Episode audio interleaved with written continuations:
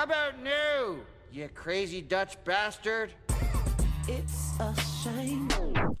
All right, man. It's been a while. It's been it's been it's been what like a month, three weeks. Fam, it's been It's been longer than that. It's been 33 days, 10 minutes, and 37 seconds, bro. Right. No way you were actually counting all the all, all the minutes. Damn, I you know I started because I watched. Are watched. you a certain- surprised? I Of course watched he a few us. movies, and I said, "Oh, I gotta True. talk about this when we getting back." So I started counting down. Yo, you know there. what's crazy? Cause like that was definitely happening to me too, where like I would watch something and I'm like, where am I gonna get these takes off? Like, Right. my my house isn't enough. I'm supposed to just have opinions to myself. Uh, no. I'm gonna start yelling at a man yells at clowns. right. right. the the masses need to hear these takes. Damn, and Twitter wasn't cutting it, bro, because they had like other At things on all. their mind, like an election and you know, right. stuff like Everyone would change I'm topics. yo, I was like, oh, listen, the bro, I government, takes politics. on Wonder Woman. Hear me out Yeah. real quick. An insurrection, you know. Oh gosh, the nerve of them whites to Oh my get in the god, way. yes. To step on- forgot to step on my take. happened. yeah. How could you forget? How dare they? How dare these terrorists step on my take? right. I have opinions. Excuse me. Oh man. But yeah, that, Anyway. Well, wow. uh, We're Um, back. Welcome, welcome, welcome. Um, What this up? is I don't even remember what episode we're on, but uh 2021. Um Oh, yeah, the new year, it. new us. Actually, no, same us, to be honest with you. I'm not even gonna change Mm, my I've changed. Um oh, you have? Mhm. Oh, please tell the class. Enlighten us. Okay, so hold up, wait. I know you Oh, he wasn't prepared. you knew you had to have you want you wanted the stage. Here you go. Right. just let me cook. Nah, I've like I really changed my perspective on like how I view uh content and the way I perceive the content that I view and the way You've been on Clubhouse way I too He's am- much. perceiving. No, no, listen, listen. I don't mean to cut you off. I don't mean to cut you off. But You've been uh, on Clubhouse way too much. to piggyback off the, the prior point. Stop. I, No, I've- really love this space. This Uh, is yeah, this no. is This, this is a listen, good- I, great I'm, space. I'm a multi hyphenate who who who co- says collaborated with different partners on a Mm, number. okay, of, got it. Uh, excuse me, I wasn't done speaking, Oh. actually. So and- Oh, that's this my is favorite Clubhouse. Clubhouse let interjection. talk? Right. For real right. though, I haven't Right. been I haven't been on that app in weeks. Like I I still get notifications, but I haven't like actually 400 been on the app notifications a day. And I keep trying to get on the app to I find kept- some I drama to listen telling to, y'all, and there's I not any kept- good. Oh, I, kept telling y'all, okay. Clubhouse does this thing where it sends like a hundred notifications a day. amateurs. Why do And you, you know your what? notifications on? I don't know, but I hate when it pops up when I'm also about to like click a different notification. Then I'm suddenly in a room. I don't know where I'm at, and I'm like, oh no, what is this? She's like, It's like it's like when you pop in on someone's IG live and you're the only one. You're like, ah, Yo, yo, Oh, but I don't know how to get out no. of IG I'm actually- sometimes. I'm actually gonna leave. yeah. um. Good luck with that. Bye. Um, no, I was in a I was in a club a chatty house room. What happened?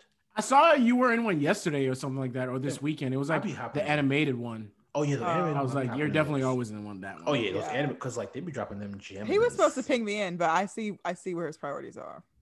I be forgetting.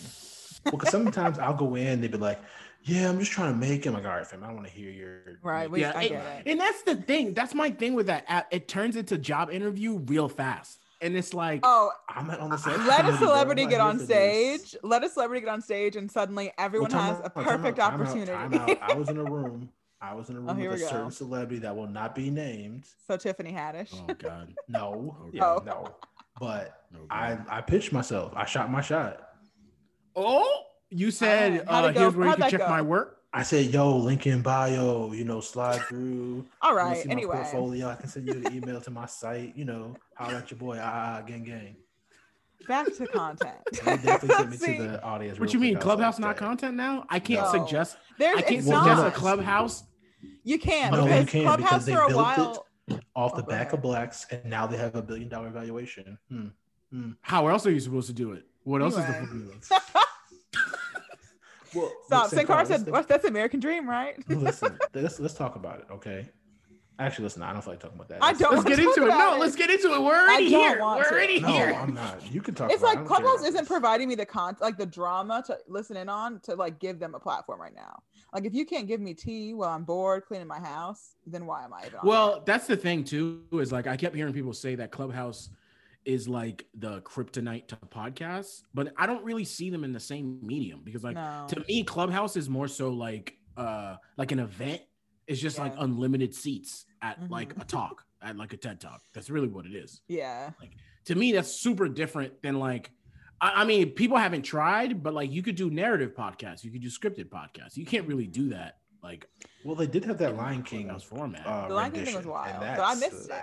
So much of I didn't actually- just being around for the right time, the right moment, and so that's why I feel like Yeah. it's different than podcasts because you can really like I don't know, create your own Oh, so you don't think it's gonna stick, is what you're saying? I'm It's a not saying all that. Listen, Carl, you watch, you know enough about finance. You know an evaluation isn't actually anything tangible. I'm not saying it is, but I didn't think it was gonna go away. well, I didn't say it was going away. Listen, we always talk about it when when Twitter uh, groups or whatever they're calling their thing Spaces. spaces, whatever, oh bro. gosh. When they get that thing popping, it's going to be not again. It's not going to be quiet because if Snapchat's still around, anyone can survive. So like, it's not going to be dead, but like it may be like Snapchat was giving Yeah. out like millions of dollars. If you have the most like watched Snapchat story, it could go to anyone. There's no prerequisites, like just like, oh they are. and people were throwing making like content like every hour on the hour. They don't and know there what was to like do with the money. teenagers making like three hundred thousand dollars a week. Like truly, honestly, Whoa. I probably should have tried. I need to get on that come up. Honestly, I need to get on that. It's like up. wild. Listen, Wild. let the kids make their money. But you got to be viral. Or So should they work you at know, McDonald's flipping burgers? make it Mm, good. mm. Don't, Mm. don't. Damn, a lot did happen. I forgot about that. Damn. A lot. anyway, go ahead, go ahead, go ahead, go ahead. Do you think? Do you think? Do you think? There are so many things. All right, now we're not gonna get into all this stuff because you know, uh, we got we got a we got a special guest in the building. We got a Yes, sir. guest. Uh, we don't we don't sound effects. We got the beer, beer, beer, beer. We got the confetti sound effects. Yeah. Is that Uh, confetti? That's a roaring is that what crowd. confetti sounds. Um, uh, but no, we got David Hunter Jr. in the building. Um, he's a he's a uh, extra hyphenate. I'm not even going to say multi hyphenate. He just got a bunch of unhyphens. um, and yeah, man, like we, I've known him. I you know we grew up together. Saints worked with him. Christine met him ten minutes ago. So yeah, we all go way way way way way back. Way Um, back. So nah, without further ado, I love David's work, man. we're gonna let him, you know, tell him all the accolades that he does because I can't talk that long and I can't read that well. So we're gonna have David big himself up. Intro yourself. That's how we do it on this podcast. Intro yourself. Oh man, Rob, Rob, man, appreciate y'all for having me. Sankara, Christine, thank you guys for having me. David Hunter Jr. Welcome to the show, man. Yes. sir. Oh man, it's a pleasure. It's a pleasure. You guys are doing great work. All right, so let's I- get I think I'm- into it. I think I was get supposed right to into introduce it. myself. Get right into it. No, no, Oh. right um, into it. Wonder Woman, the worst oh. movie or the absolute worst movie ever seen. You know, man, I I that th- those choices don't give me many options. Right. he really put you in a corner. He really, and you know In the a funny thing is, I corner. I knew Rob's been waiting to do this since he's seen this movie. right. it it I've heard so the thing about it is it's hard to make a, a pure judgmental uh, or like a pure pure judgment call on something when you hear so much about it before it comes out. So before Yeah. I even had a chance, everybody's like, "Oh, worst movie ever," and I'm dang, I'm not watching that. Right. what are That y'all? Why would I succumb myself to this? That's how I Yeah. felt. But I didn't even know I didn't even know what people were talking about until they they actually explained. it. They're like, "Worst movie ever." I'm like, "Oh, w- w- Wonder Woman, really?" And they're like, "Yeah, Gal Gadot looked great, but um, the rest of the movie was, was uh, Great gowns, terrible." beautiful gowns. Beautiful, beautiful gown. Just one beautiful gown, not gowns. Just one. Man. Now, can you can you tell me what was the that you hated most about it yourself? Ooh, okay. Ooh, I love the way you we answered got a few hours. All right. What a pro! What a pro! computers. We're gonna be here for a while. right. now I'm not gonna give my I'm not even gonna give like the long stuff because there's so many like little things that I really didn't like about it.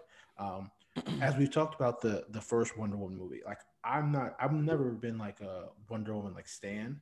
Like I've known who she is and I appreciate who she is in like the the DC universe, but I've never like she was never my favorite in that. But like the way they portrayed her as this damsel in distress Mhm. um annoyed me to no end in the first one and they kind of did it like they said you know we're gonna do that Double but turn it down. up a notch Yeah. lot. Double down. um so that's the big beef but then like i think the, the main one i have is the fact that they wonder woman is literally the like she's literally superman's equal. Like she can go toe to toe with him. And they they like her mechanics and the way she fought were very spider-man-esque. Like that's not how she fights. They had her doing like like doing flips around the mall and like hiding behind stuff. And like like first of all she can she can go toe to toe with superman. Why is she out here doing leg sweeps to mall thieves like Well, can we also talk about those leg sweeps because they look very like unchoreographed? that's what i'm was like, saying because again Why like, does this not look cool? because she doesn't do Like, that like wonder wasn't woman is not a leg sweeper that's not her Where move. is the budget for That's this? okay, I'll let Black Yeah. Woman do uh, let Black Widow do that, or I'll let you know let one of those people. Like I don't even like when Black Widow does, but like like Wonder Woman is not that kind of person. She can crush a gun. Right. She has bare powers, hands, so let her use some. She's leg sweeping mall thieves, like No. mall robbers. You, Like know, what? you know, you know what it is, man. You, you have something that does well, and then you get a lot, a lot of cooks in the kitchen. That's what they Mhm. say, right?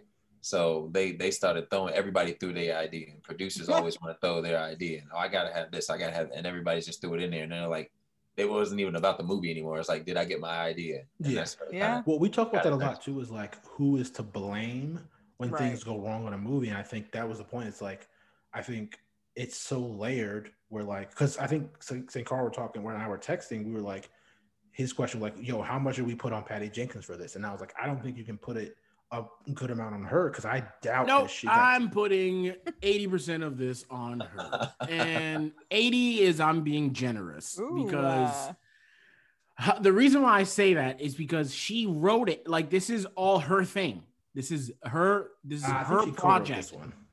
This is her project. Like from Wonder Woman one, she pitched this to Warner Brothers.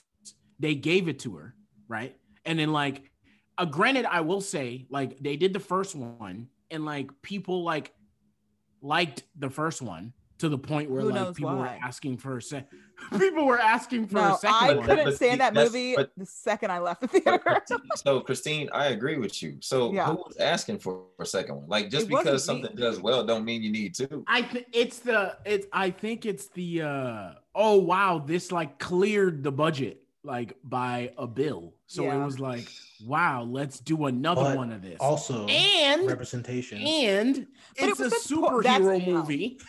Two no, women, three no, because if no, it was the most superhero honestly, movie. I feel like it did more bad, in my opinion, as far as like representation goes, than good because she looked so weak and like dumb, and she's uh, not weak or Christine, dumb. she did all that in a skirt and wedges. So by asking some white man to help her. Yeah, we know. I saw it. I saw it. And the wedges were so And tacky. that the whole wedges part- weren't even cute. Can we at least get like a good wardrobe situation? that whole part was also wild because like I this is why I'm putting it all on her because like after the first one came out, I remember her saying, "Oh, don't worry, Chris Pine is coming back for number 2." like we were And all I was like, desperate for him "Why to come is he back coming back? Why? shouldn't Why? even been- Why do we need that?" as major in the I first think- one? Like enough. and I really do think it's a thing of I like these creators sometimes get in uh wow, everyone loves it and so like let's do it again. The same way. Yo, these these I, I, these these white creators get to play with money. That's what it is. Right. And that's a fact. They get to play with money and do, and do things that we don't We get to sure do don't. because that that that's a what hundred million dollar mistake that they Right. did. and nobody and nobody's saying anything. We're laughing about like, oh, hi, we we never would be able to make another movie. She's Oh, already yeah. cleared for a third one. I think she wants to Like, do. the- what is she also Yeah. supposed to do? It- in the can well, she wanted to do the next Justice League, and they said we're good E- on that. easy, easy. Pump brakes.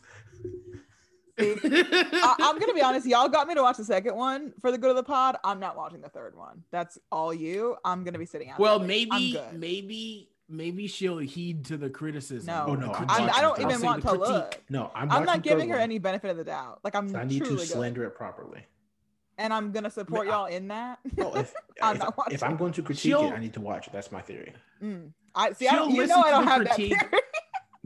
You know, take a take a take a plane ride and watch it. That's how I watch. You know, Right, well- Like, I watched that. Oh no, no, Actually, listen. I watched that and I watched Tenet on my on my uh, way to Mm. LA, and I didn't know if it was the um the elevation or something, but I was just like, I'm having a problem understanding certain movies today. You know, yeah, I don't think it's a you problem.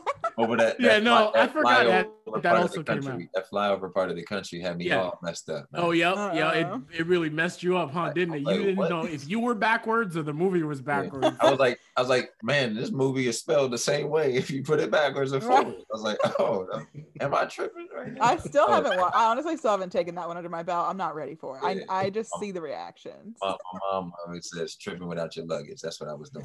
Just tripping without my luggage. I like that. Well, and That's I good. think I like um, so. I think that kind of goes to like like our next talking point is like we we wanted to know like your thoughts about like where you can because like you're you're currently working on roles and you've had things come out. You have a show on Afroland right now. Mm-hmm. I'm like, how have you seen from your perspective as, as a uh, a creative in that way and as an actor as a as a content creator like what are you seeing during this time and like how that will change kind of once things and we, and in massive quotes open back up right. Yeah. I think you know one thing you guys were talking about Clubhouse a little bit earlier, and I, it's funny. I was just on a Clubhouse like right before I hopped on here. I hadn't been on in like a week myself, and um, turn them, pause them notifications, y'all. oh boy, Um, man. I but need to. yeah, but in, in in all honesty, I think there's so much, there's so many microphones out here. What I mean by that is everybody has an opportunity to speak, and so you just have a lot of people talking. And so when everybody's talking, I kind of step back and see what's going on. And really, at the end of the day, you have to have your own voice, your own vision, and you got to stick to that because you could be listening to somebody else and be thrown off. So it's like, why am I creating? Why am I creating? I love the way movies and TV make me feel. Okay, that's my why. And I want people to feel that way when they see a project that I'm in or a project that I create. Um, I also love the aspect of being able to give people opportunities, I like pay people to do what we do. So it's like being able to pay somebody for a project and they be like, man, I'm excited. I'm glad to be a part of that. And they pay their rent and they make a living off of it because time is money and we are professionals. Um, and in grand scheme of what's coming, I think there's a window to get in. I've, I've said that for the last two years. I think there's a window to kind of get in and make yourself known as a creator um, or, or to separate yourself, so to speak. Um, because if not, you could be potentially falling in line to be looking for work from others for, for a long period of time whenever that window does open back up. So if you're a content creator, it's time to get your pitch packages together. If you don't know how to do a pitch package, it's time to get your one sheets together. It's time to make a roster of, of all the directors you know, all the sound editors or the uh, sound designers, you know, all the, all the DPs you know, and just have a list of people that you can go to because it's like the, that that stuff is that information is invaluable, you know, and it's like, oh, who can I call to do this project? Oh, if somebody comes to you with $10,000 and says, Hey, what do you have? A lot of people say, Oh, yeah, I got projects on deck, but they're not really projects. They're ideas, they're thoughts. They're not actually fully fledged out. They're not actually like, Hey, here's what would happen if you gave me the money. Here's where the money would go to. Here's the DP I would call for this one, but I wouldn't call him for that project because it's what I need. I want to take this and do a podcast. I want to take this and make it a book, and then we could option it. Like, there's so many different avenues, but I think people are so one track that their mind is like really stuck. So I think right now it's to flesh out who you really are because we want to run. We want to we want to go. We want to go. It's like I want to go to the store.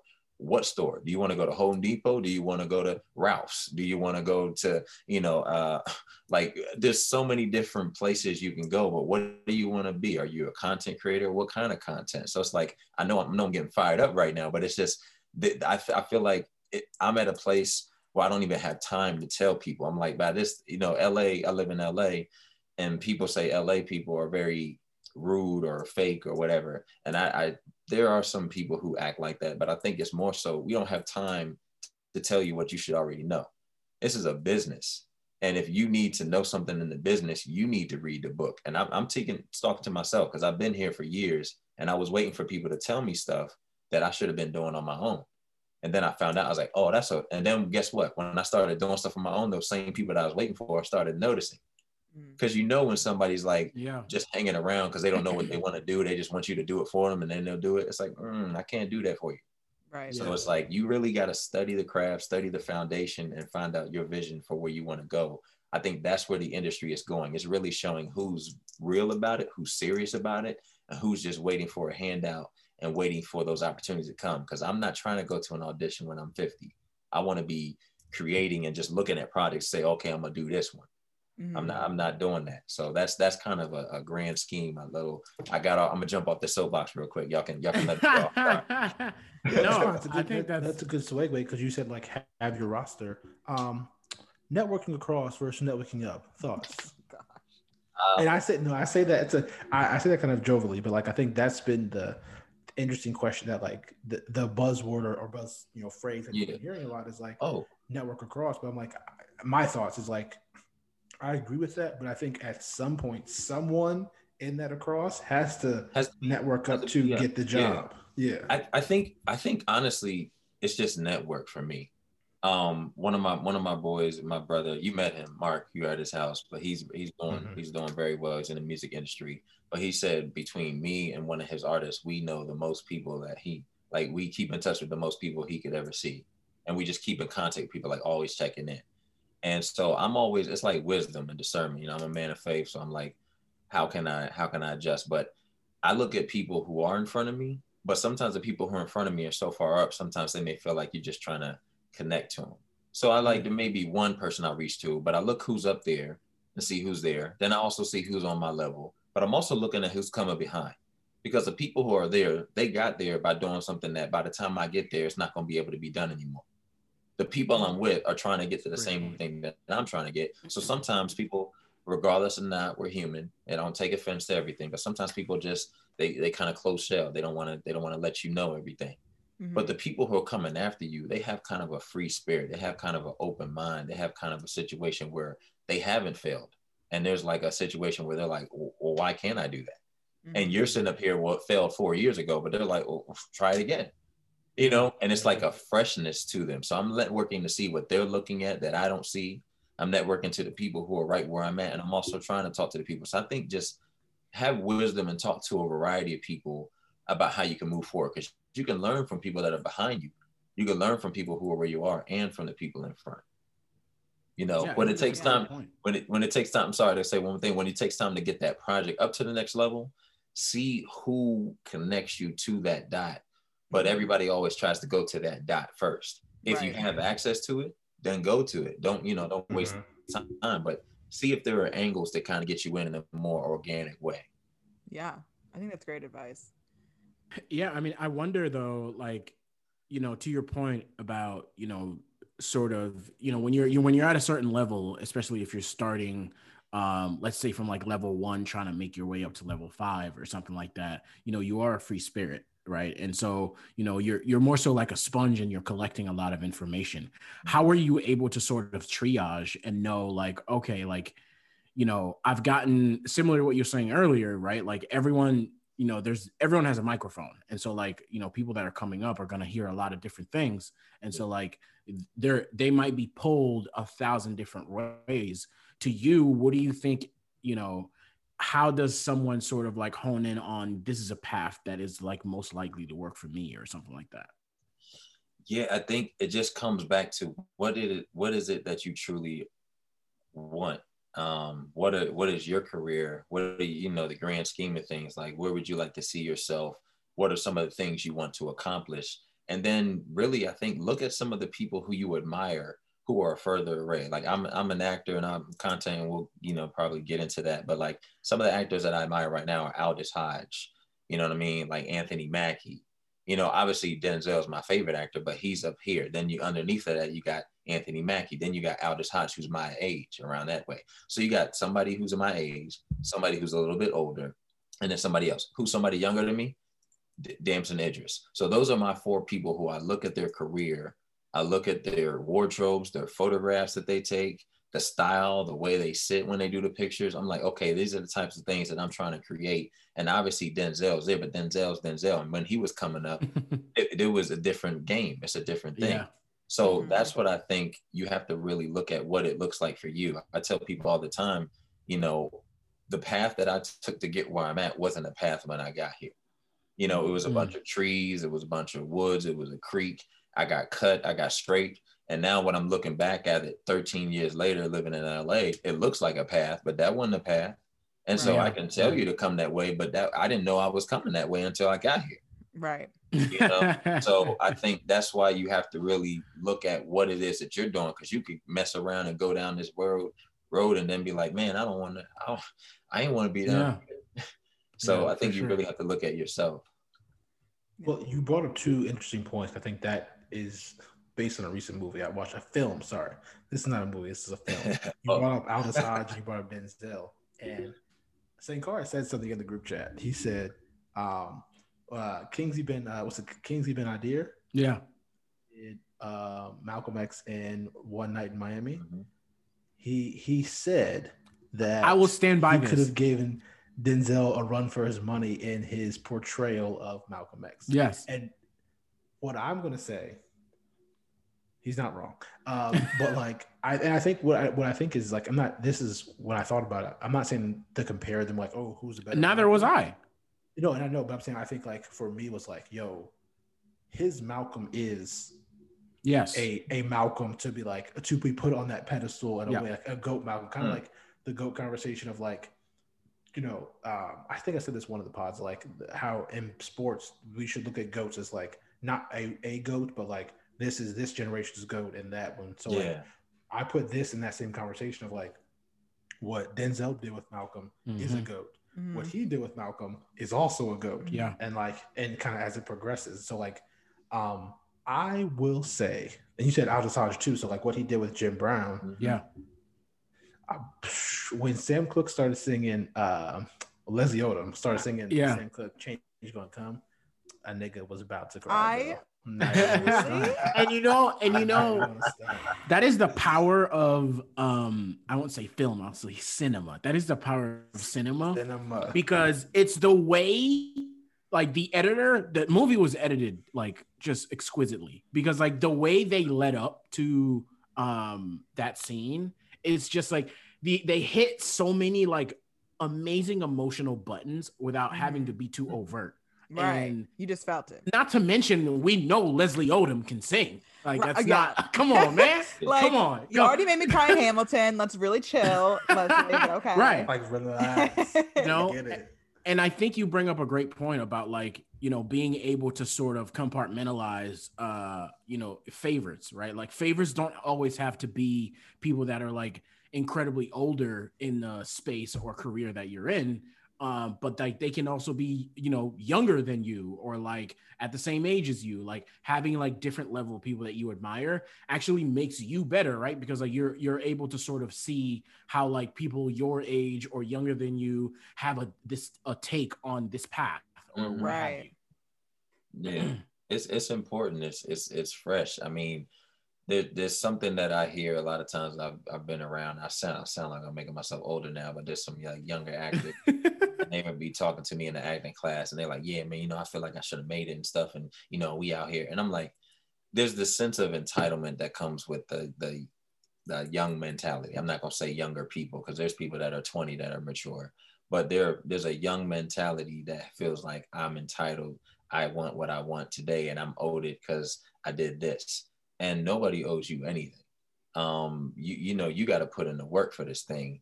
And if you want something fast, it could be here and gone tomorrow. Do you want it to last? Do you want to have a career? Or do you want to have a job?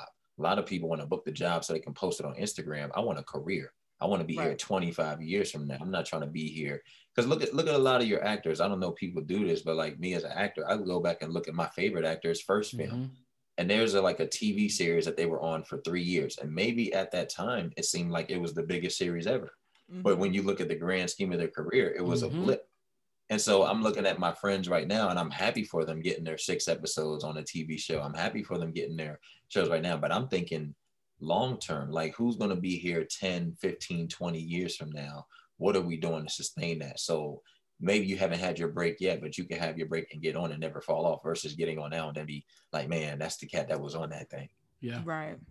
it's a great point I can to the point of that movie, like I think one of the things that it, it had me, and I'm not gonna lie, it had me like like Sankara was talking about editing and like just the way they kind of wrote it, like they had me yo-yoing back and forth. To like, yo, he, I agree with him. Nah, actually, you know what? He has Yeah. He's got a point. If you look at it from his way, so I, and I think the the the most interesting conversation was the one when they were talking about like how Sam Cooke, even though he's not making revolutionary music um, at that time, but he's a black owned business essentially. Mhm. He's ensuring that black writers are getting paid, paid, paid. Right. He ensured they got money in their pockets like that too. And like Jim was like, "Yo, we have to wait for this white man to give us a check and put our bodies in line. Like me and Ali have to, do, or Cash at the time have to do that. Mhm. And like uh Malcolm, you don't really have a job, so like Yeah.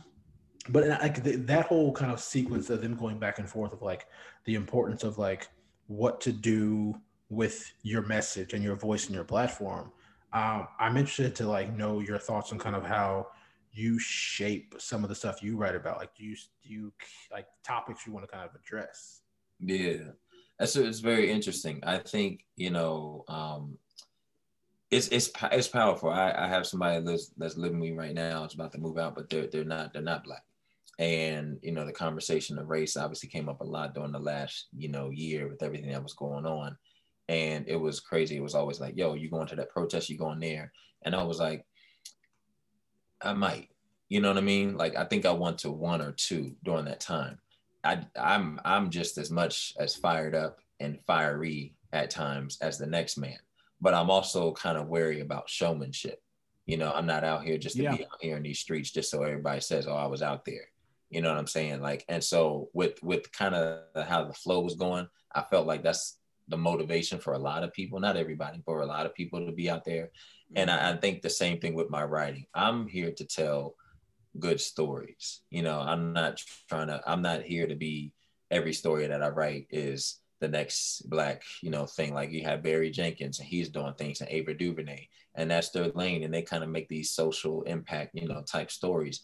I'm a, I'm a cat that I'll be in them. I'll, I'll support them and I'll be there. But everything that I write is not always geared toward that. I'm geared towards telling stories and stories that affect everyone. Now, here's the thing my stories show Black people being everyday people. So it's like, if, if there's going to be topics of it, there's going to be conversations of it, But there's obviously going to be an impact of it. But I don't sit down and write and say, I got to write this because I was Yeah. inspired by what happened. That's not my lane. I'm not dissing anybody that does, but I know my lane and I'm not motivated, but I'm not going to fake it either. You know Right. what's Hold on, crazy? real quick real quick um i he, he brought up barry jenkins we mentioned he's doing lion king and a few pods ago i mentioned how i'm off justin simien's after bad hair but i forgot it was announced that he's doing the lando calrissian star wars series Oh, so now you're back Disney on? Plus. I'm like Well, all Barry, right. Barry Jenkins, Yeah. Barry Jenkins is doing the Underground Railroad TV doing- show. too. yeah i saw Yeah. I saw that. Man, you know what's crazy about that point you just made though is I view after I watched One Night in Miami, um wh- one of the reason it endeared me so much is I actually um like what I loved about it is it allowed this story to be sort of low stakes and not be s- a Selma, right? Like not every like story featured activists and like legendary activists has to be like, yo, like we're about to like, demolish white supremacy in this movie, Mhm. right? Like that's not to me, like that's not what made me love this movie. This movie was about these people. They were Mhm. black living in a time that was racially charged and they may so have been activists themselves but Mhm. like we spent almost 40 minutes in a room with them and they were talking about all kinds of things And Right? that was Yeah. powerful. And, And I that was love so being able to see them like talk about ice cream. I was like, love that. Like, Yes! more of that. Yes! and uh, So we, we're gonna. I think. I think we're. I'm not trying to jump ahead. I think we're talking about, but it's it's a similar thing to the movie Sylvie's Love, where it's Mm. like yes you got a love Yes. story and a couple, and it happened in a time where you know racism was going on, and we were able to just watch the movie and not Yes, worry like- about it. let me tell you about that movie I'm first. like, like that's all i just want to be able to love a movie that's in that time that's Man. not like rah rah we're demolishing white well, supremacy and I think that I had to Yes, I fight. want to demolish it. I think I had to fight some like I don't know PTSD or something when I was watching one night Miami and like accept like okay I, these are real figures I know what happened like I know what happens to them. And so like every time there's something outside I don't have to worry that they're gonna get killed. And I feel like in a lot of movies about activists like I'm always on edge Yeah. like, all right when's it coming? You know what I mean? So No, it was that's really hard real. for me to like fight very that worry while watching it but like I'm so glad that like again we got to see just a different light and we got to like appreciate them as like more whole humans than just like My friend, my friend, I one of my jobs, I used to work at the uh the Kodak Dolby Theater. I was a tour guide there for 10 years, but one of the jobs that came Shout that out to you. I- Yeah. yeah, man. I my boss liked me and he he knew I did voiceover, so I got to do the be the voice of God for the Oscars. So Oh, that's I got to go to I got to go to Oscars 10 years. That's Hey. live. cool. What? That's so Crazy. dope. That didn't I record. know. Yeah. That's But, so like, dope. It was crazy because my friend was like every time you know I'm I'm black guy in the in the orchestra with all like the the stars and there's not many brothers there so like the big stars would come in they'd be like yo what's up? Oh what's up? You know Samuel like Janelle Monáe and it'd be like real love. It wouldn't be no fake stuff. And my mm. one of the coworkers was like yo how how do you know everybody? I was like first of all bro I don't know everybody I don't. but there's 3,000 people here and there's like 60 of us. And then Yeah, I'm a black gonna- guy. I'm a black speak. guy at the Oscars and I'm not security. Yeah. You know. or handing out the hors d'oeuvres. or, or now handing out. And then and then he was like, he was like, how come everybody's making all these like big fusses about these movies that keep, you know, getting nominated with like the slave themes? He he really wanted to ask. He didn't know. And my response to him, because I was the only black tour guide there, and I said that I don't, what what can I not say? I'm not gonna cuss, but I'm gonna use the N word if that's Oh, cool. you can You can say whatever. do All right, all right. You say whatever Let you want. I'm just making sure I ain't know who was, but like. I was literally told him, I said, cause white, I said the reason why we we not we don't we messing with these movies. I said white people love going back to the time where they can call us nigga. That's a fact. It is. And he was like, I low-key said, kind of a y'all, fact. y'all y'all love going back in time to when it was the oh and telling the historical sense. We don't never get no Mhm. technicians and and engineers in 2000. No. Right. We We, should always got to go back to when we hiding and shucking and jiving trying to get some Right. ham. It's like the heck is going on? here? that, Yeah. and they also just love to feel bad, bet better about themselves. That right. They want to rewrite this. history too. We make it freed y'all. like, What oh, you you mean? know, it ended up fine. Like, There stop. was there was some look at that look at that guy. He helped you guys out back then. They're not everybody. Right. This There was one person- good. That's probably my ancestor. I don't know. That's actually my I'm uncle. like, That's- hey that's- man, that dude's in SAG-AFTRA. He's not he's not a real friend. right. He's getting a check. That dude is a union member. I know him. He's a union actor. Heck out of here. Uh, He's actually like the actor in real life, so watch out for him. He's doing that too well. right. Golly. It's Yeah. absurd, man. It's so absurd. But yeah, I hope. Nah, go ahead, Christine. um i was gonna ask kind of as you talked about that like how do you think that like audiences and then also just like fellow people in the in the industry can like best support black creators to tell stories that don't always have to be like pigeonholed into being the social justice person like obviously there are so many black stories that are important and that make a huge impact that are just like out here normal stories just with black people in them so i guess i'm curious like how we can kind of amplify that and if you think that the industry is making any strides toward more inclusion of that or if you think it's kind of the same old you know oh yeah we're helping Yeah, no, to be honest, I mean, I think it's the same old we're helping. Um, you know, I think the, the hardest part is we've been conditioned for too long for it to change as quickly as we want it to change. You know, and and you- it, change is happening. I'm not knocking that. Change is happening, but like we've been conditioned to live in a white world. Um, you know, we white people have been conditioned to see themselves in a white world. So if they see a movie with a whole bunch of black people, it's hard for them to just say it's a movie Mhm. most of the time they're gonna say, "Oh, it's a black movie. How can I relate to that?" When we've been forced to relate to their stuff. I mean, I was watching, you know, TGIF growing up. I was watching Step by Step and right all, you know, all these other shows that didn't have nobody that looked like me because I was invested and interested in the story. But somehow there's a disconnect to being invested in our stories when it doesn't look like you. And I think we are not the people that have a problem with that they have a problem with that. So that's not something that we have to answer. We're the ones trying to get diversity, all this other stuff.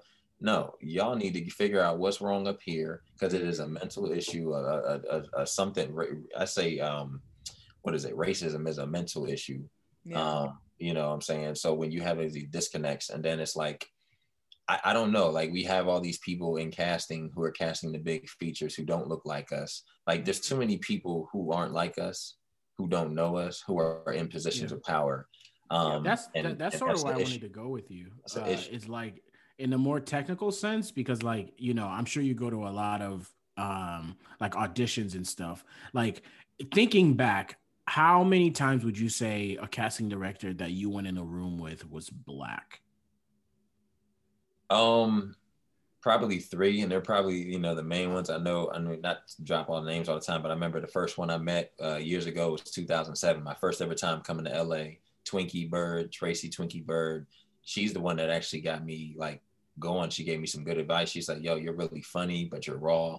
She's like, "Where are you from?" And I was like, "Uh, like the DC area." And She was like, "Go back to DC."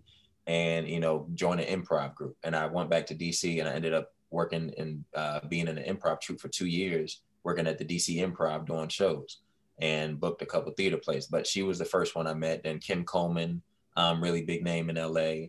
And Yeah, then some other her. ones. Um, another another casting director. She's not black, but she um, she's married to Chris Spencer, Vanessa Spencer. Um, she brought me in for something when I wasn't even in the union. She was just like, "Yo, I like your style." And we've kept in contact over the years. So those are like three to four um, That's kind of nuts though. no, casting Like, yeah. but that's yeah. But you but you know those three. You know those three or four. Yeah. Right, Mhm. right, No. and that's kind that's kind of my larger point. It's like you know, like never mind the studio head, but like the people that are like auditioning these actors, most of them don't look like us. Right. So like that's the gate right there. So like the studio head is inside the house. The gatekeeper themselves is the casting director. Thank you. And, And, so then like right, and then on top of that, man, it's like when you do have a casting director, they usually put them on black films. So mm. it's like, oh, Yes. you can't even you can't even cast this. You're getting these other like these casting associates, these young white girls, young white dudes are coming up in the game and having so much power and control. And then it's a lot of people that have failed at acting. And I'm not knocking it, but it's like these these people that weren't actors, now they're now they're judging all the actors. And how how, how did that happen? I don't know how Right. this, this cycle started, but like how did that happen? How are you telling me? You I, didn't- I know Right. I know what good I know what good acting is. I know this, and it's just Could like do it, but Okay, see, so I don't know. point, if you can see me. I'm sorry. I'm thinking I'm getting losing my mind for a second. well, to that point, someone made it- the comment about too about like a lot of these college uh, like MFA programs. They're by people who weren't good enough writers to actually make it, and now they're the ones who are judging who's a good writer to pass and get the degree that you need. in some Correct, positions. yeah. Like, Catch so, like, If you want to get some of these writing jobs or you know screenwriting gigs, they like, oh, we want an MFA, or did you get MFA? No, I didn't get it. You failed out. Oh, you're not a good writer. No, but because my professor was a failed writer, Correct. and he didn't know good Yeah. writing for him in the I- head, I will- and he's the one telling me. Man, I will say this to that point too, because I'm there's there's a difference. Somebody could not be a good actor, but then they could recognize other people who are good at it. Mhm. So it's Yeah. like, man, I wasn't good at this, but I know they're good. You know, so I'm not I'm not knocking them, but I'm talking about there's there's also sometimes like we bumped into the like the other the bitter like you know I, I didn't make it, and I'm the, the ones who are really professional. I'm not saying that that's who they are, but it's just something something to it's an interesting point where our casting directors who look like us who are black don't get to cast some of the big major studio films why is that it's like you know you you're you got all these coaches we talking about you know i don't know when this episode's coming out but you got the super bowl and stuff you got all these assistant coaches but none of them are good enough to be the head coach That's the same point. It's, it's literally the same, thing point. like you're Yeah. good enough Doesn't to Tampa have a them. whole crew of black Yeah. assistant coaches? and Right. then yeah back up Tam- our Tampa. Bay Tampa Bay everybody on their team all the head it's like- but it's just like in the in the industry entertainment it's like oh you're good enough to do this do this do this but you when it comes to this we got to do that yeah. and then if they do get the black cats you know what they do they get the same one so they can check that box it's like guess what? I love lena waithe. She's great. You know what? There's a lot of lena waithes you know not not mm-hmm. knocking her but like you No, know yeah. lena waithe can do it. You know we got like they go to the same box. Let's let's put michael b. Jordan in it michael b jordan can't be in 50 movies in one year y'all Right. Yes, he can. Time out. Pause. Pause. Yes, can. They're gonna try it. They're Don't knock him. Don't Don't knock do him. that Yes, he can. He- he If can, Kevin Hart can. can do it, whatever I he love- Kevin Hart can do it. Michael B. Jordan's gonna do it. I, I No, no, love, I I- love, I it's love funny, Michael. I love Michael B. But y'all know what I'm saying? Like it's Yeah, it's for like sure, they- for sure. How how how white people see it, they see they, that's their automatic thing. They don't think to go out to get anybody new. And then if they do go out, they they'll come to you. They'll come to Sankara. They'll come to Christine. They'll come to Rob. Hey, what black guys do you know? Yeah. But it's not them doing it on their own. They're going to No. their second mm-hmm. party. They don't Yeah. actually go out and find new talent. They're going to find what they're comfortable with in their circle. Well, that's the funny thing too about comfort, because like I saw, I saw a, a report that apparently for the new like Willy Wonka movie, they want Tom Holland to be the main. I was like, Well, he just did Uncharted, Holland- so you know. Like But, he's like, doing uh, fine. Like he don't I need to do forgot this. Uncharted and Spider Man have the same correlation as a quirky candy factory owner. It I just doesn't make sense. And like I just and I like Tom Holland, but why would he ever be Willy Wonka? He looks like he should be on the tour. No offense. That's not his fault. But I just wouldn't I wouldn't cast him personally for that role. I think that's Like- a great point. I think I think the point we're making here is just like you know how how do these you know casting directors and studios go about you know when they sort of you know you have a project in front of you and you think um all right we need to go cast these people. And it's like how do you make that decision? Why is it always you know the same person? Before it used to always be well this person is bankable right? It used to be like oh we can bank that you know Samuel L. Jackson is gonna make us hundred million dollars every movie he makes. So like we're always gonna go get Samuel L. Jackson as the token black guy because he sells overseas. We've more than proven that is no longer the case, right? So like you'd think at some point, you know, that would change. I mean, I I don't know. I don't think they So- want to have those oh. deep connected roots. It seems like to me, it's like, okay, I want to dip into this pool, but like, are you really like expanding your network to include black talent, or are you just dipping into it when it's convenient for you? You know? So the other aspect that I bring to the table, you know, as an actor, and because I'm I'm throwing a whole bunch of darts out there, I don't feel like personal about it all. Because if you're in this business and you take stuff personal, you got to get out. It's not the Um, business for you. at all. What I look at is like I'm talking as an actor who who's about to find his stride in my career. So you know I'm getting to that point where people are starting to see me for certain things and getting called in. God God say the same, and I get blessed to have a career like Samuel L. I'm gonna be like, why are y'all going to that new cat when y'all can come to me? You know what I mean? That's the other. That's the flip side of it. Why go to why to go why go to a question mark when you can come to an exclamation point when I'm gonna just put the stamp on that thing? And Mhm. so that's the aspect of them. It's like, why try when we can know? And so Mhm. it's, it's So- twofold. That's a great point. So, do you think the uh, you know do you think the responsibility therein lies on both parties? It's like the actor and the casting directors, right? Like we always say that like you know this actor gets this role, they should have never got that role. Should this actor have been like, you should probably cast someone that's not me for this certain role?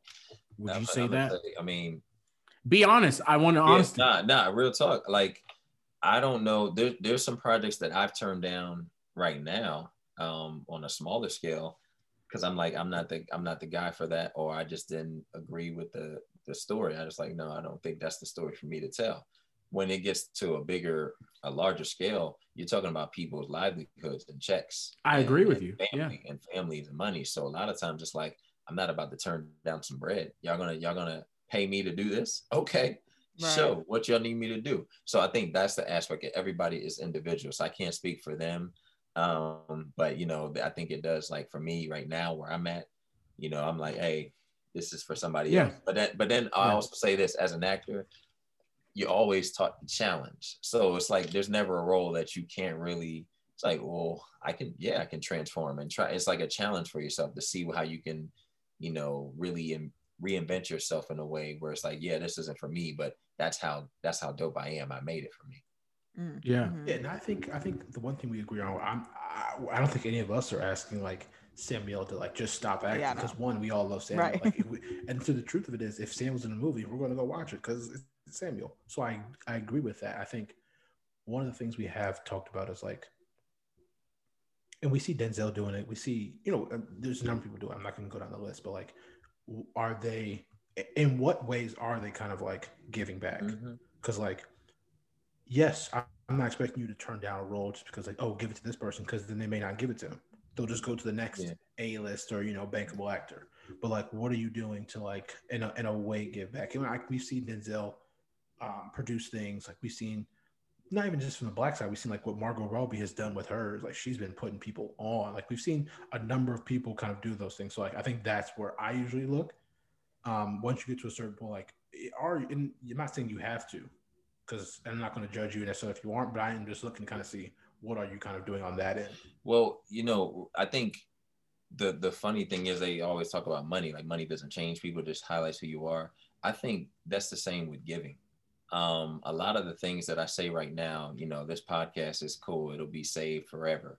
But a lot of people, if I'm on the cover, Oh, we'll come back to I- it if you don't hold up Yeah. those Oh, we'll words. definitely. Yeah, yeah, I know. I'll be posting like, yeah, this is what David said. yeah, this is what David said.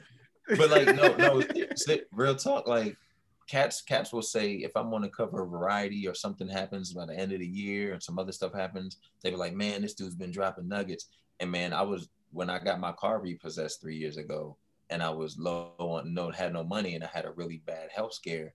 I was saying the same things. It was just that nobody was really listening. And so I think mm-hmm. it's the same type of situation where it's like the people I think stay the same.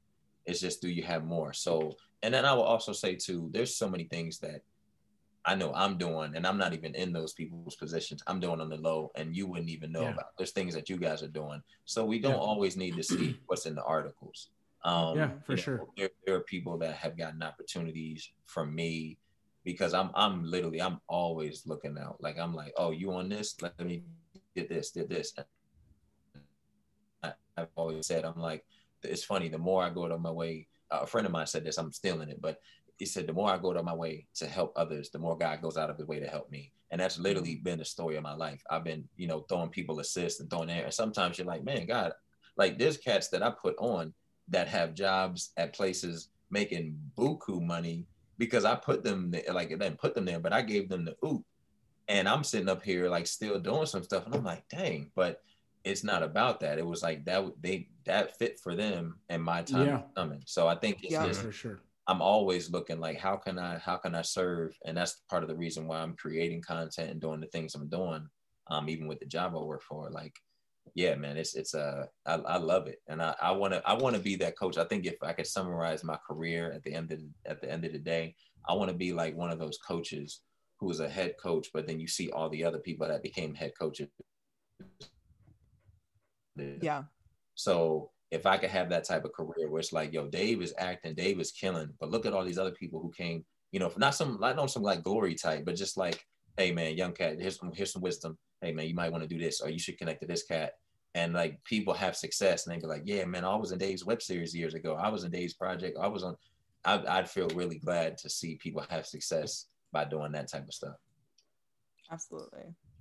For sure. No, I think that's a great point. I think it's, you know, we all dream of that, you know, being able, and this is how I met you, right? Like I, I literally was like asking around about, you know, needing an audio person. And then Yeah. like, I found out I, I knew three people that knew you. And right. It's just like Great. putting people in positions to succeed. Um, and you know, and not really like, we're not really expecting anything from it. It's just like, you know, Mhm. like we are, we all got to eat.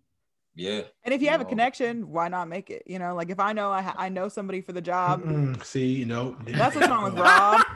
all my networks are to myself. There you go for nepotism. Nope, I want to hire the best candidate Oh, my- for each position. Don't get me started. whether I know you or not. I don't care. No, because that's see, that's what happens. See, that's that's how gatekeeping starts. You put your friends on, and then you just put your friends in your friends.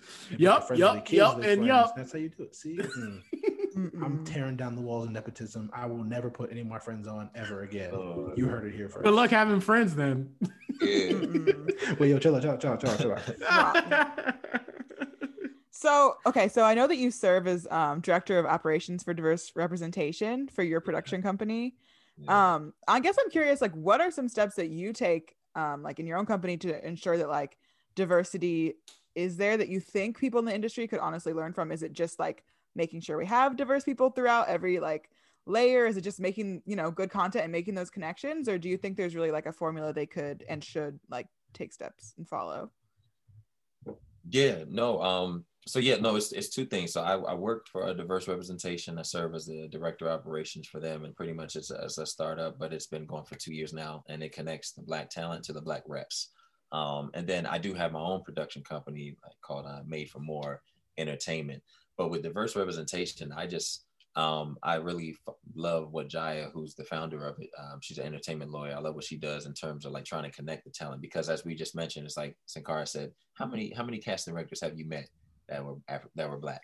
And so it's the same thing. It's like everybody, hey, is your agent black? Oh man, for real? And it's like you Yeah. got 300 people flooding that one agent.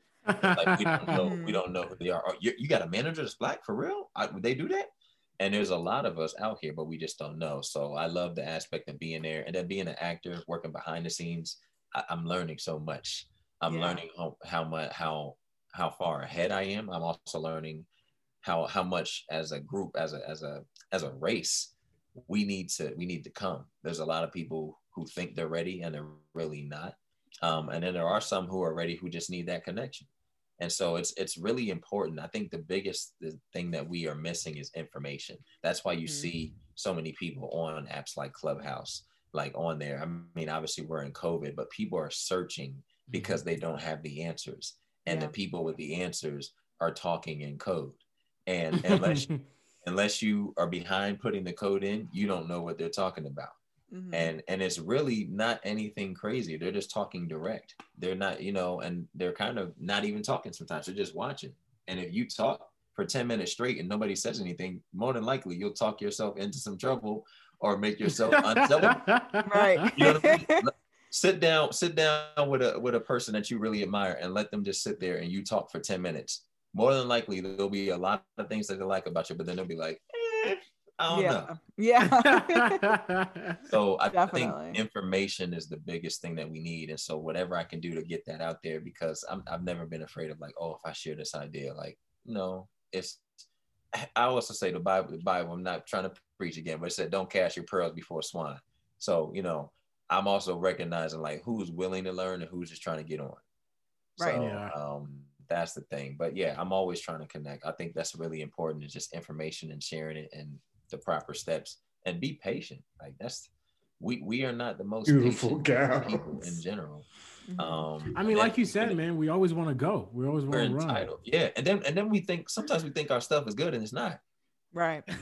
And it's and it's and, and like we gotta be real. It ain't cause you're black. It ain't like I, and I'm the biggest one. Like, oh man, they hate nah my nigga, that that joint ain't good, bro. and you know that's that's a point of like the overall consensus of how black people sometimes feel about black work is like we always like sometimes we don't want to critique it because we're like oh we finally got one like let's not go ahead and like you know like bad mouth this because like you know we might not get this again and so like we have to like act like we you know we Like, all you know, love this Beautiful Kumbaya gowns. I'm glad it exists. right? right? But then, like, I feel like we are getting to a space where, like, it's okay if everyone didn't like this, yeah. and like, it's also okay as the creator for like, yo, it's critique. Like, take the critique, and then, like, you know, in your next project or your next work, you know, like, a- a- analyze that and put that in. Right. But that's but that's the that's the hard part too. I would also say like a lot of people are living their life right now like they're not going to be successful. And what I mean is, you know, you're living in a way where you're talking a certain way, you're behaving a certain way, and like literally it can happen like that. You literally your name could be called tomorrow and you'd be on.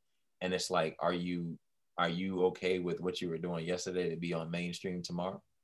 You know, Mhm. like even even the work that I'm doing now, I'm very knowledgeable. There's stuff that I'll share with you guys that like, you know, individual, like, hey man, I wasn't really feeling that. But I'm not about to be bashing everybody or talking everybody out loud. Yeah, I mean, No, there's a uh, certain my- level my of content- professionalism. Yeah. My content gets out there too. And it's like, you know, my dad will say, like, you can you take what you dish? yeah, Yeah. fair, totally. well, I think it's also Totally. valid to like understand a when receiving critique and giving critique, like, and we talk about this a lot on the podcast. Like, am I the target audience? And it's okay if I'm not. Like, if this movie didn't speak to me, it doesn't mean that the movie wasn't We're valuable, you know. But it's like, okay, I can recognize. Look, I can recognize these things and also recognize that it's not really. It doesn't really matter if I loved it. Like, this wasn't necessarily a universal film or show or whatever. Um. Mhm. So yeah, I think that matters and I think one thing too that I can that again, don't listen to my Justin Simien point I made earlier, but like I think for the most part, like we watch it, and Yeah. I think Oh, we'll I watch all of it. Except for Wonder Woman think- three, I'm not. But okay, yes. well, it's also I'm that's not black content. Well, yeah. Um, but like I I think that's the other thing too is like there is a side to it. It's like if there is a lot of commentary around, that means a lot of people watched it, like good or bad. Because like, what do you want? Do you Yes, want ten good reviews or five hundred bad reviews? Like, yes, there are bad reviews, but then it means people watched it, and Yeah. that gives you like that. That's the one thing I always talk about too on social media is like people think they're doing like you know they're doing work they're doing activist work when they quote tweet quote tweet tomi Lahren or or ted cruz or whoever like ooh i got him i dunked on him but what they can do then T- tomi Lahren can say hey my to her people to whoever audience if i tweet this 40 million Right. people will quote tweet it. So give me money for this. So I think like the I understand like I can I understand that if you can dish you can take. I definitely understand that because if I can critique something, you should be able to critique my critique and me not get offended also. Right. You So like I think there is layers to you that. hit you hit on the head though. I remember years ago Howard Stern said he was like, man, you know, I most of the people he said I think he said like some crazy number, but like 70% of the people that listen to him are his critics. Mhm. And he said, My critics don't realize that if they just stopped listening to me, I'd be off the radio. Mhm. And and and so in, in that grand scheme, it's like what you said, are people watching and what are you in it for? You know, like are you in it goes for back the to art? what you were saying earlier. Are earlier. you in it for the art? Are you in it for Yep. creating? A and hundred you- percent. You want pe I want you know, here's the thing. We all want people to like it. We all want people to Yeah, like us. I mean, we're human beings. Everyone wants to be liked. Yeah. But- but my my I think might have been fourth grade, fifth grade history teacher said even if the president is elected, half the country didn't vote for him. Mhm. Correct. And that, that was something I understood when I was in fifth grade. you know what I'm saying? I'm like, you- even when you win, there were still a lot of people rooting for you to lose. Yeah. But are you going to stop acting like a winner? And I think it's also like a gut check in like what are you making? Like if you're making content just because you are making it to make it and you throw it out there and you get a bunch of bad reviews, like it probably is gonna hurt more. Whereas if you feel like this, no, I did it the best that I could, like I, you know, put it in there, I have passion behind it, not just like information and opportunity, like it's gonna hurt because it's like your child, but I feel like you also have to have some sort of conviction of like, okay, like I made this for a reason. I still have that reason. Like I'm still gonna move forward and listen to critique rather than Mhm. like shutting down and like, you know, How not being many, So I think- many, how many TV shows are on right now? Are you guys watching everything? You know what I'm saying? Yeah, no. But there's an audience. There's an audience for ABC. There's an audience for Fox. There's an audience for CBS. There's an audience for each one of them. Somebody's watching at those eight o'clock slots. There's four different, you know, the main networks. Somebody's watching. So it's for somebody. right, exactly. Yeah, and, and the, the old ESPN mantra for me, was like, someone said to ESPN like, "Oh, you guys talk about the same thing in all your shows." They said, "We're not. You're not supposed to watch all four shows. Yeah. Like this is for someone who gets off at four. Yeah. This is for someone who gets off at five. you just want to keep that up. Why are you? But here, are you here we watching are watching Right. eight hours of the same. yeah. I don't like this show. Now you need to get up and go do something. right. and you're just mad, like, yo, like, why are you watching eight hours? You're and telling on getting mad yourself. at us? Yeah. yeah, you're the one. Uh, but no, and I, I agree. I think what I think I probably give people a hard time most of the critiques, like, and and, not because I think I have a good kind of sense, and this is my thought, like, of why people are in it when they're creating, because I can you you can kind of feel if someone's really in it because they want to create the art.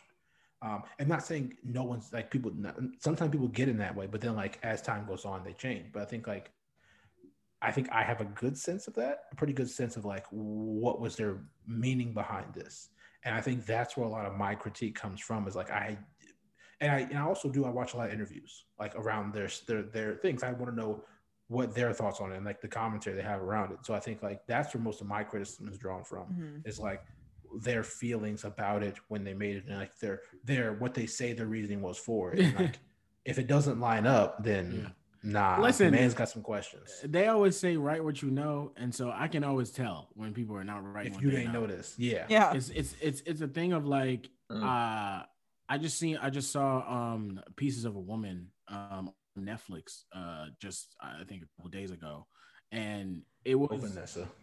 it was um like peak write what you know because like it's a story that's so deeply personal and you can tell from the first shot from the Mhm. first shot you can tell whoever wrote this or like directed this like i like i saw that movie and, and obviously like the movie is about um you know like ptsd and trauma from a miscarriage right Mhm. um, and so I immediately knew, like from the log line, like I could never write that because like I didn't have that experience, obviously, Mhm. right?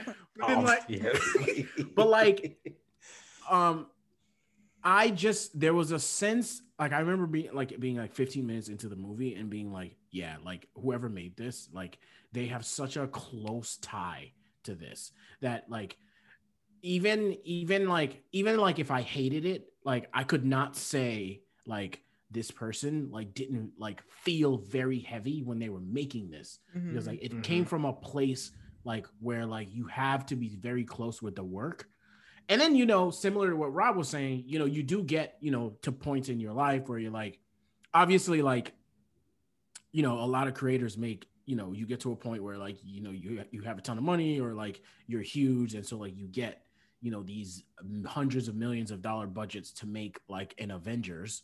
And like you might you might not necessarily like you know be like a comic book just like whiz but like you still have some sort of ties with the work that you're making because like like you're saying rob you'll watch these interviews and most of these people that are creating that work right love that when they were growing up right? Like they used to watch cartoons or like they were really into uh, captain america or spider-man or a black panther or what have you. You need to have some sort of tie to the work you're making or it'll be very evident from the work. It doesn't matter how polished the work is like everyone can make polished work. i can go out and buy an alexa and make uh, like a polished short film or a film uh, with like $50,000 but like Yeah. that emotional connection I can always see that it's missing whether it's in comedy horror action drama or what have you Mm. Yeah, you can feel when it's going off of like, oh, this is what I think happens when somebody does this. Like you could tell if it was like, oh, this is what I think happens when a woman has a miscarriage. But when you really go beyond like the surface level like events of it all and get into like specific thought process and stuff, I feel like that's what really helps kind of solidify like authentic content. Um, which is just like, and even that, like if I again, like you were saying, like if I hate it, like okay, but I can still say like they did this well, like they told that story well and like you know if i have an issue with if i don't want to watch it again that's fine but i think if you're making Yeah. authentic content like it's gonna hit somewhere you know with somebody Well, to shift gears real quick, so like I, uh, some of the stuff. Well, one of the shows that you made um, is now on Afroland TV, correct? Yeah, Afroland TV, and it's uh it's gonna be on Black Oak TV, and uh, starting in February too. that's a new one. I haven't heard of that one. It's super dope. Yeah, yeah, they they reached out like last summer, and so um they they're gearing up. They're doing a relaunch of everything. So we're, we're I think it's the end of February, but it's gonna be on there too. it's awesome Dope, dope, dope. That's awesome. And um, yeah, so his his show, the process, going to be on there, and uh, you've been on. So this will be that will be your third or fourth uh black owned streaming platform. Yeah, it's my third third one. because you were on Black and Sexy first, yeah, right? Black and Sexy TV. So we talk a lot about like, especially like the black streaming platforms. Like, we so do uh, Sankara and I actually sat down one day and we were watching, we were running through the Kweli content just to kind of see Very. what Kweli had. Yeah. Um, I, I I haven't got a chance to to spin the Kev on stage stuff yet, um, but he has his out. Um, you know, Brown Sugar, Afroland, you have you have all of those. Like, what has your experience been in that space? Because I am kind of fascinatedly concerned Hmm. about that space. Um, mainly because, and my personal thought is, everyone that comes out and says, "Oh no, we're going to have the black authentic experience," and I'm like, all of you going to have that, or all you have different black? Like, like that's their pitch when they come out, and so I'm just curious about like, you like, how has your experience been, kind of on the backside of like, like having content on those platforms? Yeah, no, it's it's been it's been varied. To be to be honest with you, it's different for each conversation. I think the first ever ever meeting I had was with uh, Black and Sexy TV. Um, got to meet, you know, met with Dennis and Numa, and they were really dope, great. Um, I was a young creator. I had never written written anything. This is the first project I ever written, and somebody was talking about I wanted to pay you for it, and I was like, okay.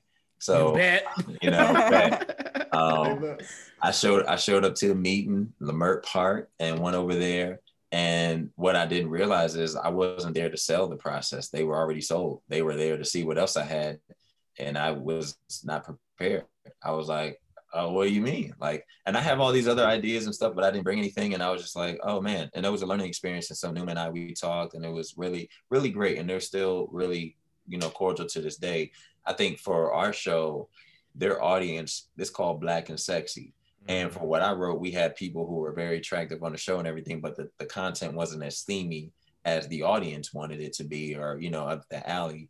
And so there was a, I think it wasn't even with our show too, but even with Dennis and Numa, I think that they business ventures went separately. And so after our first season, we didn't we didn't go back on Black and Sexy. Um, for Afroland, they approached me and they kind of you know the, the um, creators are uh, from nigeria originally but they're here in the states and they live in texas and they reached out and they do a lot of afrocentric uh, type programming so i think out of all of them even black oak tv they have black oak has a variety just like a, like a, me- a melting pot of different shows for me i say the clearest about their visions are black and sexy and afroland even though it didn't work out with us with Black and Sexy. Black and Sexy knows what they're going for. They're going for the type of steamy romance, kind of you know drama. You yeah, know, if you've seen of, Jezebel on Netflix, on, you know, that's the vibes. Yeah, you know, actually, all that. Um, Afroland, I really like what they're doing, and I think their module can can expand in a way because their content I feel is a little bit, um, you know, more more. I guess not mature, but it's it feel it feels that way, and I like the business structure in terms of, I guess, what you're asking, how it is to work with them in business, I think we're all trying. Um, you know what I mean? I think that's that's that's a hard aspect. You know, it's like people. There are some people who are really wanting to do really well and really to make a wave, but the money's not there for their funding. And so sometimes i was like, oh, we're gonna get you something here, and then you're like, hey, I thought you said and it's kind of like that and you have to have patience you can't be like man here we go and judge and then it's not you don't do that verbally and say that out loud and then make the company look bad and bad a bad relationship mm-hmm. but it's just something that you know you have to deal with other companies may pay you up front but then they're not as invested in you so i'm more about the relationship and i would say still being able to speak with dennis and, and numa still being cordial and then i have a very good relationship with the uh, the creators of afroland um, I think that is invaluable. And I think yeah.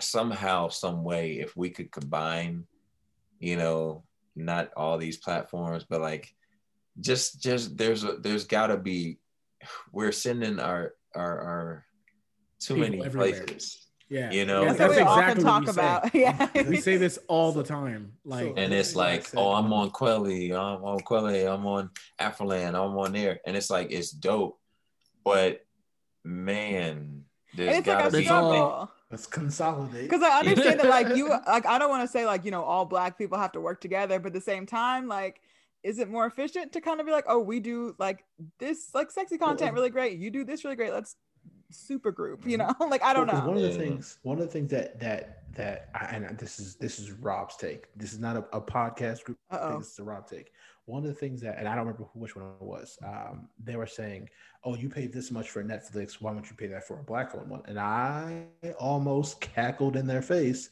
because I said Netflix has 40 billion hours of content right now, 40 billion. So like, you're paying like that's not a good comparison. Like, I mm-hmm. wouldn't put yourself in that category because you're not there like like and that's not that's not a knock like right. netflix has had a head start like yeah like a lot of places they've been doing this for almost two decades now i mean the conversation is the same thing with the the level of the netflixes right because like what tends to happen is like the same thing is happening up there too where like all of these other studios are creating their own streaming services. Paramount and, TV coming out. Right. There's a Paramount TV Plus, there's a Discovery Plus, there's a BET Plus, there's a Disney Plus, there's everything plus, right? And so like that same model is basically over there as well. So it's yeah. like okay, so like someone's going to get left out. So it's like mm-hmm. here's what I say to that too. It's it's also like you got to be first and oh, Netflix is yeah Netflix is first. Yeah. It's like yeah. it's yep. like Uber was first and Lyft came. I mm-hmm. I you know I'm I'm not ashamed to say years ago I was driving Lyft too, and I remember people would be on their phone in my Lyft, be like, "Yeah, I'm in the Uber now." Right. You know what I'm saying? yes. I was like, I always say, I, I like, always say, once you become a verb, it's yeah. a wrap. It you is own a wrap. the space. You own the space. Yep. No. It like and and Uber owns the space, Netflix owns the space. I think if there's a way, it almost has to be restructured totally because you have you another thing I noticed with some of these platforms, they just grain all the content. So everybody's like, oh, my show's on there, my show's on there. But then it like you're over promising and under deliver. What's mm-hmm. the purpose of having all these shows on there? Where where's the streaming coming? Everybody can't be making a million dollars if you got eight thousand shows on your on your platform. Right. You know, so it's like what what is the are we just on here to say we're on here or like you know that's why you see some people putting their stuff on Amazon Prime and being like whatever because at least I can say oh somebody can go there and stream and they'll give me 10 cents you know for every stream or you know Mhm. four cents for it- like there's has some there's some point to it versus model me just now. saying I'm on a net Prime is the YouTube model Huh? now, essentially where like you can upload your own show, but Mm. if you say, "Yo, my show's on Prime," ooh, Sounds great. bro I mean the pro the process my web series is about to be on there yeah. you know so it's like we're, we're working on that right now to put that on there it's like yeah we're on these platforms but they're they're not um stringent on me staying on there it's like well okay right. If Right. you could upload to Prime, the, the again the cachet of saying I'm on Prime. Yeah. You don't have to say how you got there. I'm on Amazon Prime. You can go on your whatever thing you got and watch my content. Right. Right. Um, and I think the thing about Afroland TV, like, did, okay, and you don't have to answer this. You can just give me a no and look. Did you get on pre or post Comcast uh, oh venture? Pre. pre i not Okay. pre pre but but you see the thing is though like and this is what i talk about having a relationship i've i've known the gentleman for probably a year and a half two years now and i i kind of linked up with them when they were just starting Mhm. and we were just heavy in conversation and so our our dialogue i knew kind of knew that was i didn't know how it was coming but i knew that was in play um very early on and so i've always been like hey i don't know what we're doing but i want to work with you um so somehow some way there's going to be an opportunity to work you know even further with them i, I just like him and i like their structure Yeah. Well, I mean, we, we talk about this a lot too. We we were Crackle Gang for the longest time because Crackle was free ninety nine. Yeah. Um, Afroland TV also free ninety nine. Like, like you can't beat a free streaming platform. Right. That's ex- Yeah. Uh, peak accessibility. Af- like afroland afroland was actually charging when we first was on there so you know it was like uh 299 a month mhm. um and then they made it free but that was when you know the, M- the nbc and it was like okay all right yeah. yeah, so yeah i'm, I'm happy for them i don't know all the details now but uh, yeah. yeah I'm, I'm, I'm excited for them Also, yeah, because like I said, that is a, that has always been a talking point for us. I think it really kind of exploded when the when the Kev on stage one Mhm. dropped. And again, this is not saying he shouldn't have Right. one, but our just thought was like, at what point will it oversaturate the undersaturated market? Like the wha- oversaturating the un, the lower tier market, I think is a different kind of like chaos. it goes back to what all of you were saying though the audience that may not be the audience for me i'm not uh, i'm not around sitting at home all day i love kevin on stage the the, the gist of where i'm going is probably watching his stand-ups um you know some of the stand-ups and his Mhm. little videos that he posts on on instagram but there's somebody that says his instagram stuff makes me want to pay for the subscription to go oh yeah, Yeah. big and facts. so and that that's where they are right there Oh, and, and from what I've heard, I've heard a lot of people love it. Like I, I know people who have who have subscribed to it. Like they enjoy it. Mhm. And I'm just and I the thing is like I don't think it's a it feels like an OnlyFans to me. Like I don't think there's any one person that I would like, oh yeah, like if I could stream all their content, I would do it. I don't think me personally. Like like if Denzel had one, maybe or, or Samuel, Mhm. I I might pay for that. I was gonna say I feel like I can think of some people, but you know I love celebrities, so Christine, like yeah, give me all of them. right. a man I'm so I'm so like n- new. I'm in this space of creating content, but I'm also like, and I know I have a voice to share, but I, also like being kind of obscure. Um, you know, there, there's something. You know, Sidney Poitier told it to Denzel, and it's something that I've written down for years. He said, if they, you know, they if they see you all week for free in the magazines, they won't pay to see you on the weekends. You know, and there's something exclusive to being like, yo, what's they working on? And then boom, Yeah. and you see it. And that's what you see. But when you see me every day, all day on your timeline, there's nothing exclusive about when you do see me post something special. You'll just be like, oh, that was just like when he was at the Grove the other day. You know what I'm Right. saying? It's like, That's what- very what is true. about you? You know? Yeah, look So, at like try to- Beyonce, Frank Ocean, you know, Yeah. Yeah. like, Rihanna. Some people move like that. Yeah. yeah. yeah. there's something that's pure to you. Like, oh Mhm. man, when he when he speaks, there's something worth speaking about. yeah. Ain't nothing wrong with a little mystery. All right, so we've been we've been ducking it for long enough. Let's uh let's slander Soul. Probably. Oh, no. You know what? I really enjoyed Soul, so I won't be slandering. Thank you very Yeah, much. No, I- I, don't. I'm just I joking. enjoy his so. Thank I was like, No, oh, I, I, no. I, I will be honest. No, and uh, my only beef and my thing is like I again I I said this and when I did this to get a uh get them riled up. I said, "Is Soul a top twenty Pixar movie?" um, and they got real riled up. But I was like, if you kind of look at it, maybe it's not. But like, just because Pixar has so many hits, that's why I said. And like I'm that. not I'm not a good I don't like ranking things. So I was automatically like, no, I'm not doing this. like I enjoyed Um, Soul, that's all that but- matters. Well, no, I think the the thing that I kind of like uh, was whatever turned off about whatever is the fact that they just threw so many ideas about like what can happen in the afterlife out there, and like they just hope one of them stuck. Um, but I was saying like, and just thinking about that movie and kind of going back, I was like, if they stuck to that that theme of like the in the zone theme of like if you're in the zone, like you're in this like great place, but you can like how quickly you can like that thin line between in the zone and stuck in like I don't know the rut or like in that slit part of it. Like if they kind of made that the movie, I think that movie would have slapped so heavily because I think it speaks to so many people like on in so many places in in different industries. If you're an artist, uh, if you're uh, in finance, if you're in whatever, like giving your all into something is good to an extent. And I think that will kind of tie into our Tiger Woods conversation next. But like, yeah, that's that's the part. Like I was like, yo, they should have stood stuck there and made that expanded on that I think that's a, a Yeah. an interesting topic. it turned it turned out from being a movie that I was like really rooting for and really excited to see to something where I was like, I'm happy I watched it and I enjoyed it. Um, and and and I say the the biggest thing I couldn't put my finger on it until after I stopped watching it because while I was in it, I was like, yo, hit me that I didn't I wasn't flowing with, and it was him going into the pothole and then coming out and being a, a, an inanimate object for the whole movie um, when I was so hyped to see a story about a black man and a black family in a Pixar film, and it didn't even last 15 minutes. He was gone. They said, "I- and I- turned I- into Still some rolling. I know. clear slate.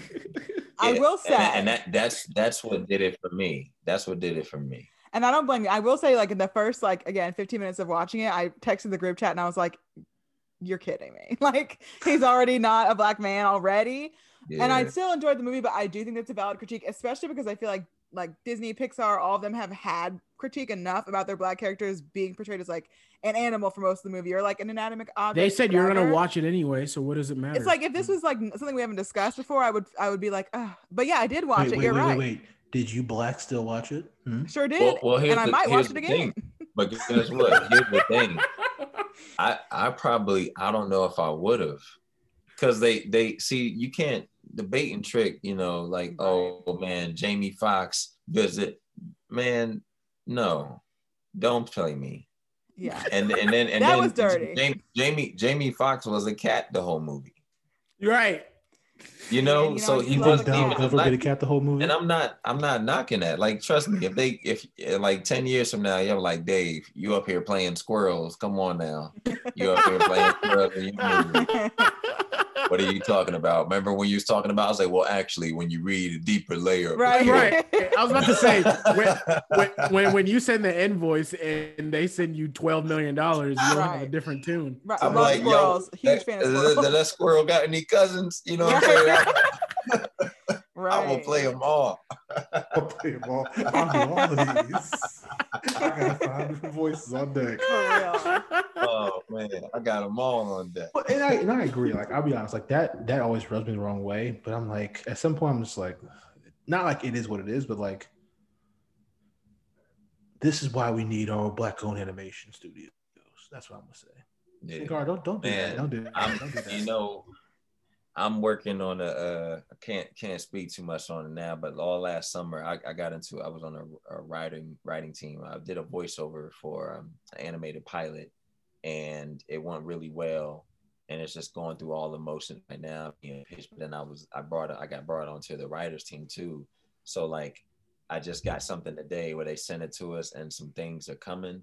Um, there are changes being being made in the industry, and it's it's really cool to see. Animation is so hard. I I, I Um, it think take- wh- it, takes years. yeah what i love about that though is just like i think um over the past couple of years we finally like entered this medium and like they don't understand how nice we could be in this medium like like we spent our generation spent like our generation just like four or five years watching boondocks and so like if you don't think that we could take animation and just like push it to its limit, Mhm. like we and that's what gets me so excited about animation is because like there's a lot of black creators finally entering this space i even i even har- harken to like there's there's these boys that i watch um on youtube uh rdc world um and they do um they do all these skits all the time and they're really into animation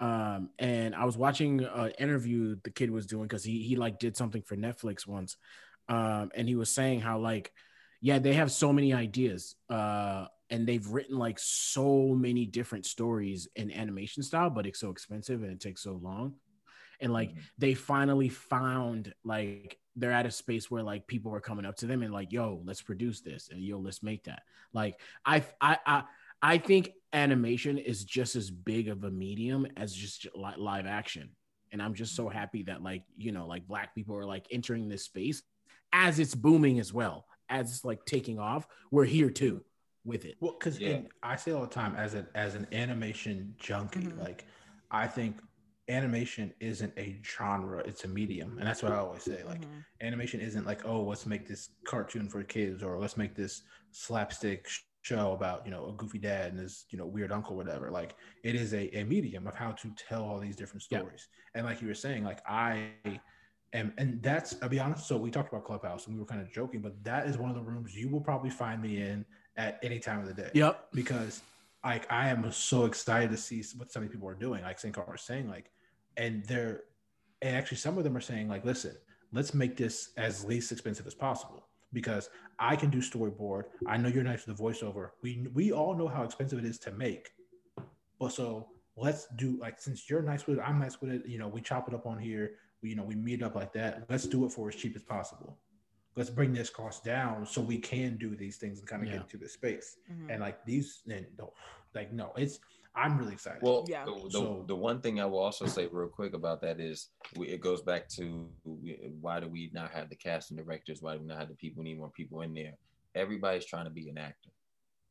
Everybody's uh, real talk. Everybody's trying to be an actor. You know, you guys may not have, but everybody, you know, you hey man, you want to be in a movie? Yeah, I'll be in a movie. Like there's so many people. I went to school for theater. It doesn't mean that I'm better than somebody else, but I, I really always wanted to do this and you Mhm. have cats that like, like can go to work and then like take some money and like some headshot sign up for an acting class and they're an actor and they can do it and it's not knocking it but you can't and what i'm saying is if people understood the impact that you can make in the industry by not having to always be in the front you know we we were being production assistants when i first got to la and not even knowing what that was and saying wait you can be like how many hood dudes we know that's on the street doing stuff they shouldn't be doing.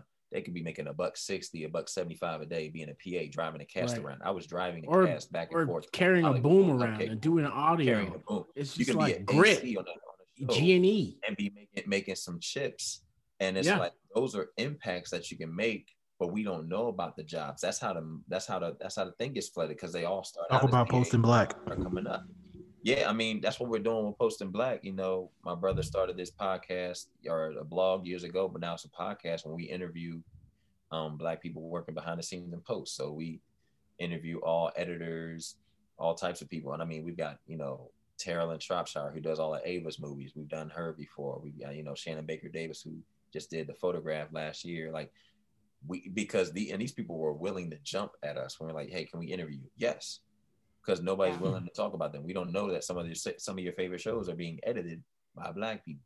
Right. But let's let's get them in the room. Let's put us on there. Agreed. Yeah, that's awesome.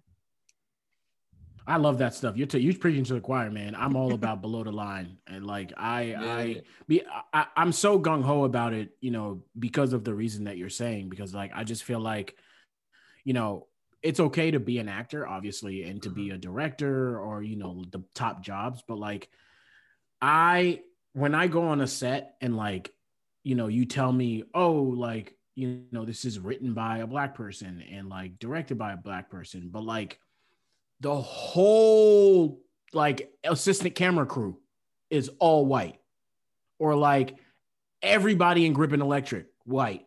Like half like 80% of your pas white and so like my thing is You know, off of our show. And it's like, and it's like, not to say it's Queen Sugar, but it's like a show like Queen Sugar that's like mad black.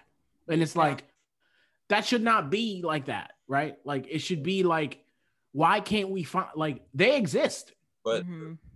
but they do exist. But uh, and and again, I'm not trying to knock everybody, but like, yo, real talk, everybody's not gonna make it. Like I, I'm I'm not even to my own harm. I've been I've been very fortunate that people say I'm I'm talented and that they want to cast me and do some things, and it's still hard for me.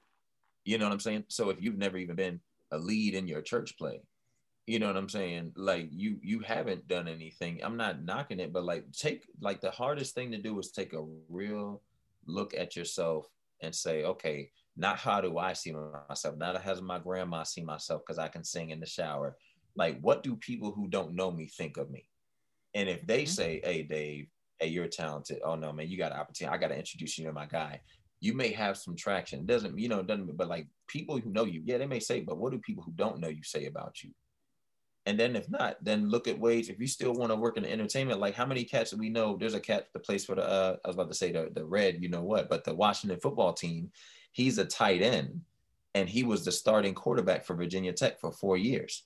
You know what that brother said when he got to the NFL? I want to play in the NFL. He didn't say I want to. he, he wasn't like I have to be a quarterback. But we Yeah. got a lot of people out here being bitter, like I have to be an actor, I have to be an actress, I have to be the next Oscar winner. I've been to the Oscars 10 years. Guess what? People that's been in this industry ain't been 10 years. Mhm. You think you you think you about to win an Oscar? Like all of y'all about to win? Well, I think the other thing too is like sometimes people don't want like the fame that comes with like the the the being like the the lead actor, the director. But sometimes people don't know the money that you can make if you like if you are the Boy, actor. you I could make gonna say, stacks. I think a the lot of it- the amount of money you can make and the the anonymity you can have, you can just live your life and go on about your day. I think a lot of people don't I think- know. I think it's an information thing. Like they don't even like. I think they're like, oh, I, okay, I love movies. I want to be involved in that. What do I know? Actor, Yeah. director. So they're like, I'm gonna do one of Yeah. those. But it's Oh, like I'm you gonna- might enjoy something else better, honestly. Yeah. But you're just like, We uh, what's that? We don't. Very Yeah. fair. Yeah. That's what it is. And it's not my job. Again, as an actor, it sounds like I'm hating. Be like, hey man, you don't need to be doing this. No, but that's real. Yo, you're not you're not good at this at all. So Look, man. But it's and- real, Some though. strong I shoulders. got- I got you got some really lock, strong bro. shoulders. I Bro. You it want to hold this lock. boom real quick? don't worry about this, bro. I got this. But it's real. I mean, everyone can't be everything. And yeah, I don't know. I think a lot of information needs to be out But- there. That's why we. That's why we're here to kind of like amplify and and again, you know, we- we're we're doing what we need to do. I'm not really focusing. It's like I'm driving on the freeway. I see the other cars, but if I was looking at y'all, I'd I'd be ear, Yeah. you know. Right. focusing Speaking of speaking of white people behind black content, this here Tiger Woods doc had some white folks behind it slandering a black or sorry a Caucasian man's name. Don't even say that. I said, "Excuse me." See, I Y'all haven't. gonna I sit didn't here, watch that. here. I have on a Ava DuVernay's internet and slander this Caucasian man's name. Mm. I haven't, I haven't I- seen the documentary. I've heard it. I've heard some I- I- interesting things about it, but I haven't. Yeah. No, you should definitely you should definitely uh give it a watch. But my my my take on it is this, right? It's um what you just said is a product of what he grew up around, right? Because like the way I saw it was like towards the second part of it's, it's two parts. Towards the second part of the doc, um, I I realized like this nigga they had no black friends. Like he had like one, and I was like, they were like doing like his childhood photos and all that stuff, and I was like, ah, I see, I I I, I got it.